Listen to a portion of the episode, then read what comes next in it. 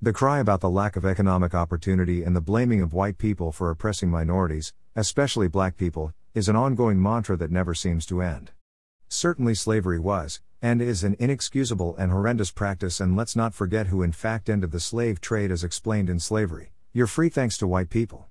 The standing claim is that if only black people weren't oppressed and exploited, they would have developed their own societies on par with Western civilization. Fortunately, we can rely on historical facts to derive an answer, with Liberia being the perfect example, and the proof is always in the pudding. The subject country of this exercise was introduced in the Super Shift, and here's the summary. Greater than Liberia began as a settlement of the American Colonization Society in 1822, who believed black people would face better chances for freedom and prosperity in Africa than in the United States. Liberia was the first African republic to proclaim its independence in 1847, and is Africa's first and oldest modern republic. Like most African countries, Liberia still depends on external interference, although it enjoys plenty of resources that could be explored by the locals. Then a synopsis provided by CIA's World Factbook followed. Greater than Liberia is a low income country that relies heavily on foreign assistance and remittances from the diaspora. It is richly endowed with water, mineral resources, forests, and a climate favorable to agriculture. Its principal exports are iron ore, rubber, diamonds, and gold. Palm oil and cocoa are emerging as new export products. The government has attempted to revive raw timber extraction and is encouraging oil exploration. Greater than. Greater than in the 1990s and early 2000s, civil war and government mismanagement destroyed much of Liberia's economy, especially infrastructure in and around the capital. Greater than. Greater than much of the conflict was fueled by control over Liberia's natural resources. With the conclusion of fighting and the installation of a democratically elected government in 2006, businesses that had fled the country began to return. The country achieved high growth during the period 2010 13 due to favorable world prices for its commodities. However, during the 2014 2015 Ebola crisis, the economy declined and many foreign owned businesses departed with their capital and expertise. And the conclusion is quite simple in short, Liberia still depends on colonizers. Plenty of opinions existed regarding Liberia, and one can read about them and how a movement to send freed slaves to Africa created Liberia. But while there's an unshakable focus on the past and the black slash white relationship, the examination of the progress since then is avoided for obvious reasons. We could dissect the economy of Liberia, but that would be a monumental waste of time that wouldn't serve any purpose.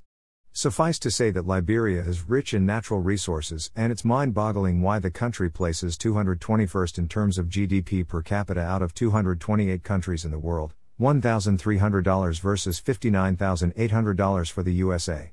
Must note that Liberia's GDP is inflated by almost 200% using PPP, purchase power parity, a silly formula at best. In contrast, New Zealand, independent since 1907, has a GDP, PPP, of $39,000 per capita, and both countries have a population of about 5 million people. Do you see where this is going? Greater than prior to the Civil War, it was among the leading producers of iron ore in Africa. Its sizable reserves are found primarily in four areas the Bomi Hills, the Bong Range, the Mono Hills, and Mount Nimba, where the largest deposits occur. Other minerals include diamonds, gold, lead, manganese, graphite, kyanite, a silicate of aluminum, with thin blade like crystals, and barite.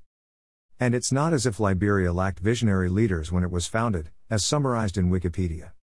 Greater than Joseph Jenkins Roberts, March 15, 1809, February 24, 1876, was an African American merchant who emigrated to Liberia in 1829, where he became a noted politician.